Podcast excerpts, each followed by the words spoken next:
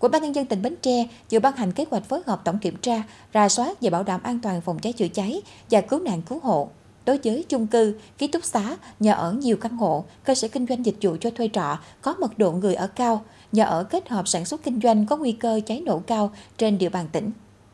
Ủy ban nhân dân tỉnh yêu cầu các cơ quan đơn vị địa phương tiếp tục triển khai thực hiện nghiêm túc các chỉ đạo của Ban Bí thư, Quốc hội, Chính phủ, Thủ tướng Chính phủ, tỉnh ủy, Ủy ban nhân dân tỉnh về công tác phòng cháy chữa cháy và cứu nạn cứu hộ, không ngừng nâng cao vai trò trách nhiệm của các cấp ủy đảng, chính quyền và người dân trong công tác phòng cháy chữa cháy và cứu nạn cứu hộ. Đối tượng kiểm tra là các chung cư, ký túc xá, nhà ở nhiều căn hộ, cơ sở kinh doanh dịch vụ cho thuê trọ, có mật độ người ở cao, nhà ở kết hợp sản xuất kinh doanh có nguy cơ cháy nổ cao, Nội dung kiểm tra hướng dẫn việc thực hiện trách nhiệm của người đứng đầu cơ sở, chủ hộ gia đình, công tác quản lý hoạt động xây dựng, cải tạo nhà, công trình đảm bảo phù hợp với quy hoạch xây dựng, giấy phép xây dựng và chất lượng công trình theo tiêu chuẩn, quy chuẩn kỹ thuật và các quy định của pháp luật, kiểm tra hướng dẫn điều kiện an toàn điện trong việc thiết kế, lắp đặt, sử dụng trước và sau công tơ điện theo quy định của tiêu chuẩn, quy chuẩn Việt Nam và các quy định của pháp luật có liên quan, rà soát kiểm tra việc tuân thủ luật doanh nghiệp và các quy định của luật chuyên ngành khác có liên quan đối với doanh nghiệp, hộ kinh kinh doanh đang hoạt động trên địa bàn.